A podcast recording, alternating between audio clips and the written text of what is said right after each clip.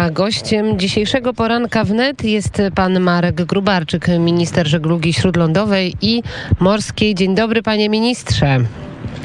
Dzień dobry, kłaniam się nisko, panie redaktor, wszystkim radiosłuchaczom.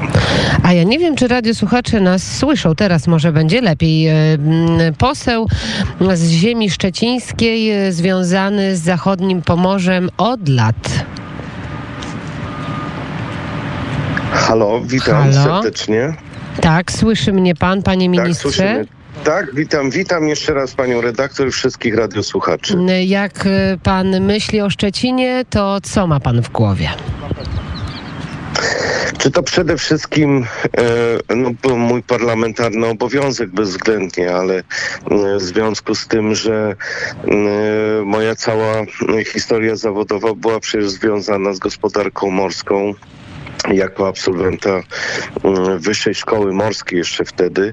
Mm, No więc y, w, y, gdzie jak y, nie w Szczecinie rozmawiać o gospodarce morskiej, a przede wszystkim odbudowie potęgi tego miasta, która przecież nie ma co ukrywać, y, ogromnie straciła y, przede wszystkim na okresie transformacji, a już nie mówiąc późniejszy okres y, związany właśnie przede wszystkim z ograniczaniem produkcji stoczniowej, czy w generalnie likwidacji, e, czy e, kwestie związane z rozbudową e, całego obszaru portowego, czy żeglugi śródlądowej. No więc to są tematy, które są niezwykle istotne pod kątem Powiedział pan, właśnie panie ministrze, że dużo stracił Szczecin, dużo ta ziemia straciła.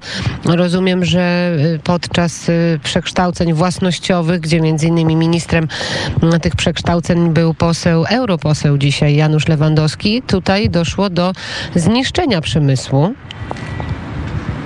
Oczy- y, ja mówię o dość długim okresie, y, bo przecież y, stocznia, przede wszystkim Szczecin był znany ze stoczni produkcyjnej, stoczni Warskiego. Później przychodziła wielkie perturbacje. To było główne koło zamachowe, przede wszystkim gospodarcze, ale i również cały obszar rozwoju nauki, szkolnictwa wyższego, y, ale y, również z całego obszaru y, podwykonawców, którzy przecież funkcjonowali i dostawców y, w obszarze tego przemysłu. To też cały obszar, obszar transformacji wejścia do Unii Europejskiej, gdzie nie zadbano przede wszystkim o to, aby warunki tej integracji ochroniły nasz przemysł stoczniowy i przemysł morski generalnie, rybołówstwo w tym zakresie. Te obszary nie były w żaden sposób y, y, wzięte pod uwagę w sposób należyty, no i efekt y, późniejszy mieliśmy Oczywisty. A najgorszy był ten okres właśnie y, ostatnich, y, w, w ostatnich transformacji, czyli 2008 rok i ten y, przysłowiowy upadek przemysłu stoczniowego w Polsce y, poprzez y, decyzje Donalda Tuska, które spowodowały właśnie likwidację branży wytwórczej. jeżeli mówimy o stoczni, to dobrze i prężnie działającą stocznią y, tutaj w Szczecinie nie jest niestety stocznia Gdań, y, stocznia Szczecin, tylko jest to stocznia Gryfia, y, stocznia remontowa. Dzisiaj y, ministerstwo odpowiada za ile stoczni, jakie mają państwo plany na restrukturyzację tych stoczni? Przede, przede wszystkim e, e, m, podług ustawy o zmianach administracji państwowej powoli przejmujemy przemysł stoczniowy. Jeśli chodzi o ministerstwo, pierwszym elementem jest, są właśnie stocznie Pomorza e, Zachodniego, a więc Stocznia Gdańska i Stocznia, e, Stocznia e, Szczecińska i Stocznia e, Gryfia. E, Oczywiście e, branża jest w trudnej sytuacji. Jeszcze e, dodatkowym elementem negatywnym jest e, pandemia, która przede wszystkim dotknęła właśnie m, produkcję stoczniową. Jeśli chodzi o ilość remontów em, statków, widzimy, że ten, ta sytuacja obecnie się normuje, ale straty z początku Ale miesiąca panie, panie no, ministrze, ja będą wejdę, trudne do- wejdę w słowo, ale dzisiaj żadna stocznia y, państwowa nie produkuje statków. My dzisiaj nie produkujemy statków. Ni- Niestety nie. Stało się to niestety faktem, że stocznie państwowe przestały produkować jednostki. Stocznie głównie głównie stocznie, które produkowały to właśnie była stocznia szczecińska i stocznia gdyńska. One poprzez proces kompensacji, likwidacji w 2008 roku przestały produkować tak, statki. Oczywiście tak. element, jeszcze tylko mhm. dokończę, Trójmiasto troszeczkę lepiej sobie poradziło z tą sytuacją ponieważ wprowadzono stocznię, która właścicieli, którzy produkowali wcześniej statki, a więc stocznia Kris, natomiast stocznia szczecińska została po prostu sprzedana do funduszu Silesia, który nic wspólnego nie miał my, my, o, my o tej stoczni szczecińskiej opowiemy oczywiście Państwu w ramach specjalnej audycji, ale panie ministrze, dobra zmiana rządzi 5 lat. Czy są szanse na to, że my będziemy produkować statki? Realne szanse. To jest dla nas podstawowe założenie, że musimy powrócić do produkcji e, statków. Ale za ile? Musimy za 5 produ- lat pan to widzi? Za 10? Czy w ogóle? Nie, e, oczy, oczywiście, e, oczywiście jest to związane przede wszystkim z odbudowaniem ciągów produkcyjnych, a no to na jakim etapie są rzeczy, odbudowywanie no, te ciągi? No, no właśnie, dla nas jeśli chodzi o rząd i decyzje, które powinny być podejmowane, tylko i wyłącznie działamy pod kątem e, stworzenia odpowiednich warunków e, co do produkcji statków. A więc przede wszystkim to, że polscy armatorzy powinni zlecać w polskich stoczniach, e, to to, że przede wszystkim stocznie powinny wykorzystywać możliwości właśnie pod kątem przyciągnięcia do siebie armatorów, no i przede wszystkim stworzenie obszaru prawno-organizacyjno-finansowego, tak aby one po prostu mogły sobie poradzić z produkcją. Więc przygotowanie ustawy stoczniowej, która miała za zadanie zlikwidowała całkowicie VAT w tym zakresie, jeśli chodzi o produkcję stoczniową, no i uruchomienie bodaj największego e, programu rządowego, a więc programu Batory w ramach budowy polskich ropaksów, który e, niestety dość trudno idzie, jeśli chodzi o realizację, ale tak jak założyliśmy sobie, że będą budowane Panie w polskich stoczniach y, właśnie mhm. ropaksy, to jest dla nas podstawowe założenie. Panie ministrze, a jak w tym wszystkim y, odnajduje się Unia Europejska i Komisja Europejska, bo przecież państwo niejednokrotnie pewnie takim stoczniom mogłoby pomóc albo chciałoby pomóc, a nie może. No tak, e, przemysł stoczniowy, szczególnie jeśli chodzi o Polskę, e, znalazł się pod e, specjalnym nadzorem Komisji Europejskiej.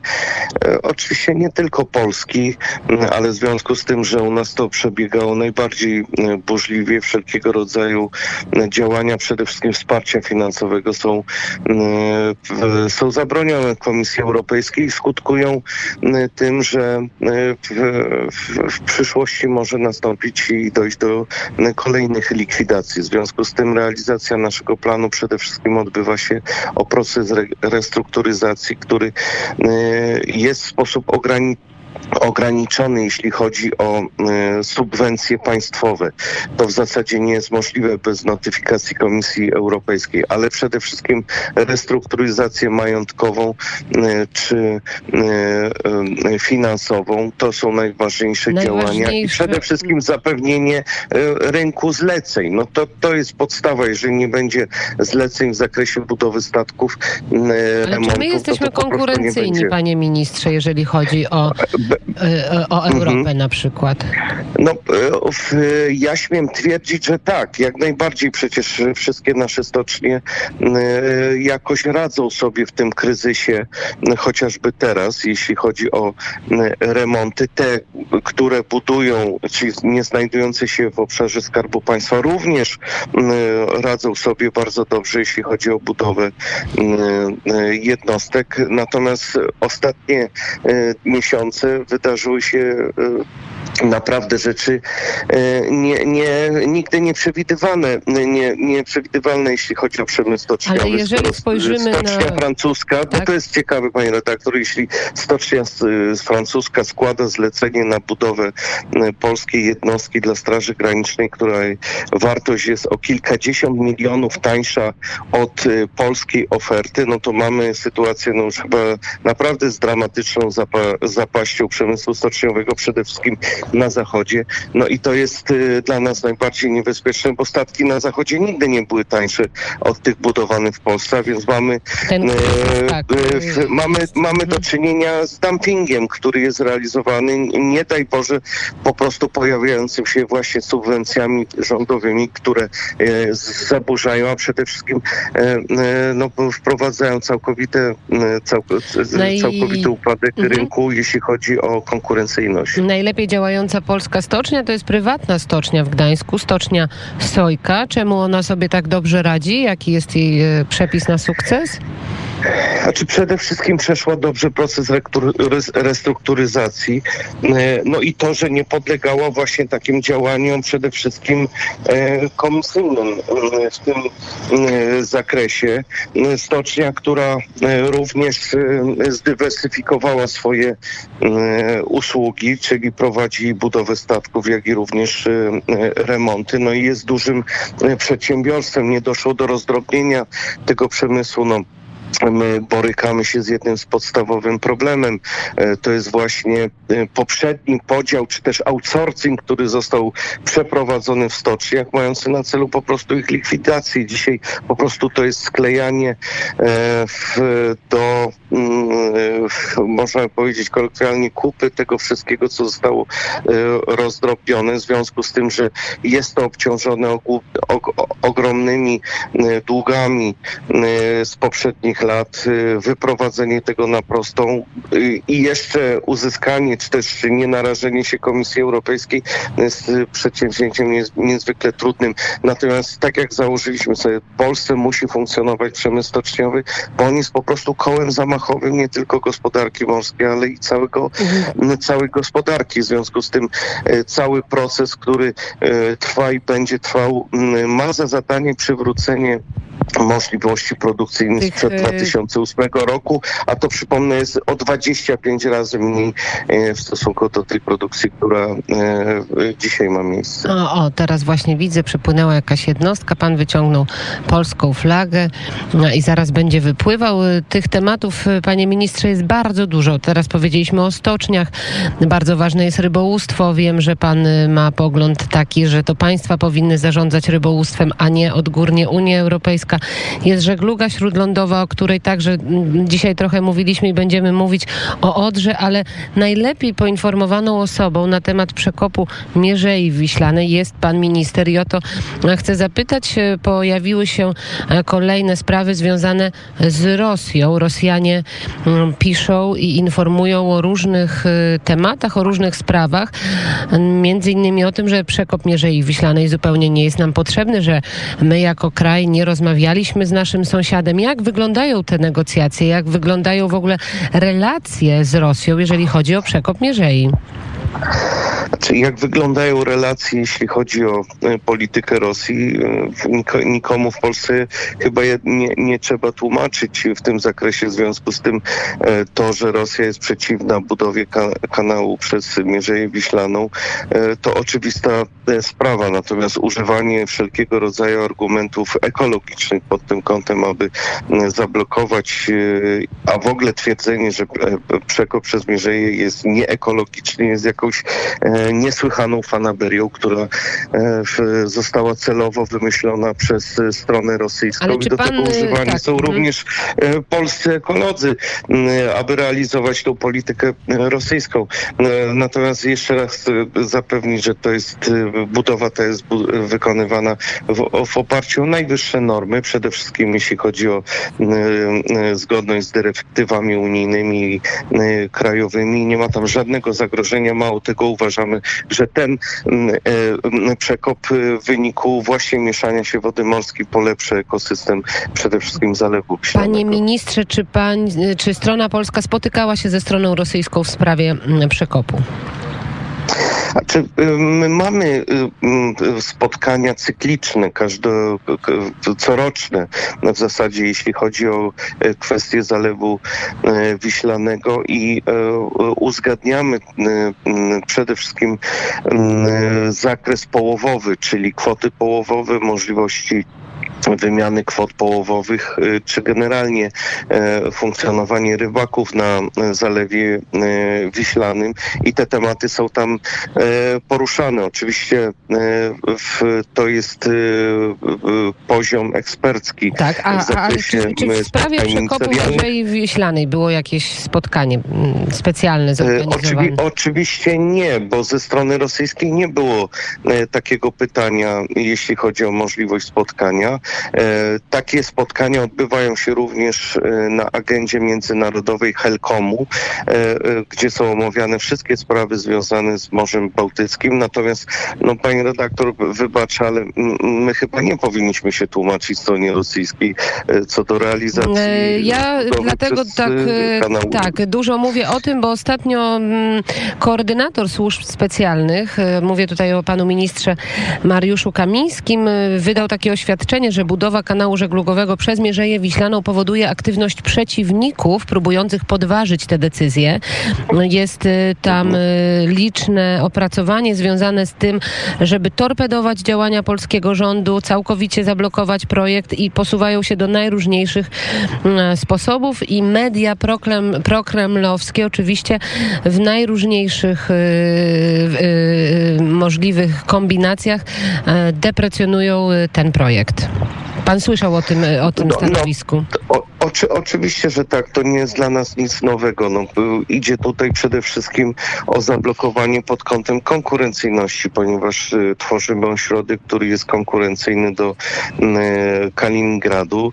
W związku z tym y, budujemy niezwykle istotny element y, bezpiecznego, a przede wszystkim swobodnego poruszania się y, po Mierzei Wiślanej w zakresie wyjścia właśnie na Morze e, Bałtyckie. W ten sposób otwieramy e, całe, całość, e, cały potencjał związany z przemysłem portowym w Namierzei Wiślanej, ale, a, a więc Elbląg, ale nie tylko Tolknicko czy Flomborg, które do tej pory nie miały szans na tego typu działalność, a przede wszystkim otwieramy turystycznie akwen, który jest możliwy, który będzie możliwy do wykorzystania całorocznego. W związku z tym tworzymy tutaj niezwykle mocny ośrodek gospodarczy, Kiedy będzie który będzie konkurencyjny. Mhm. Kiedy to jest 2022, e, jesteśmy 2022, e, termin na dzień dzisiejszy nie wydaje się zagrożony, jesteśmy zgodni z harmonogramem,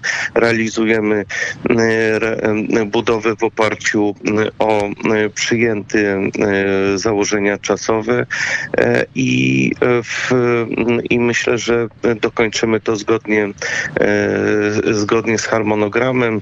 Ciekawostką jest to, że obecnie zbudowana sztuczna wyspa e, na Zalewie Wiślanym. Ona będzie niezwykle atrakcyjnym miejscem pod kątem właśnie e, czas nas ekologicznym. Goni. Czas nas goni, panie ministrze, czas nas I myślę, goni. Że, myślę, że, że niebawem wszystkim Państwu będziemy mogli ją zaprezentować jako nowy teren Polski, który e, został wybudowany przy okazji właśnie przekopu przez Mierzeję I informacja sprzed e, kilkudziesięciu minut. Były minister transportu Sławomir N.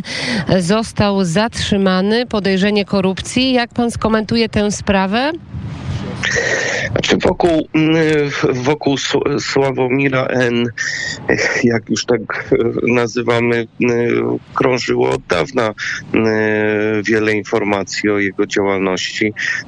No, ja tylko i wyłącznie mogę się odnieść do kwestii, kiedy był ministrem transportu i, i, i wszelkiego rodzaju przede wszystkim opóźnień w zakresie gospodarki morskiej. No przecież wiemy, że nieopodal pani redaktor parę, dziesiąt kilometrów dalej jest gazoport, e, który dzisiaj e, świetnie funkcjonuje, a przecież przedłużające się e, decyzje hamujące między innymi budowę gazoportu no miały miejsce wtedy właśnie, kiedy ministrem był Sławomir Nowak.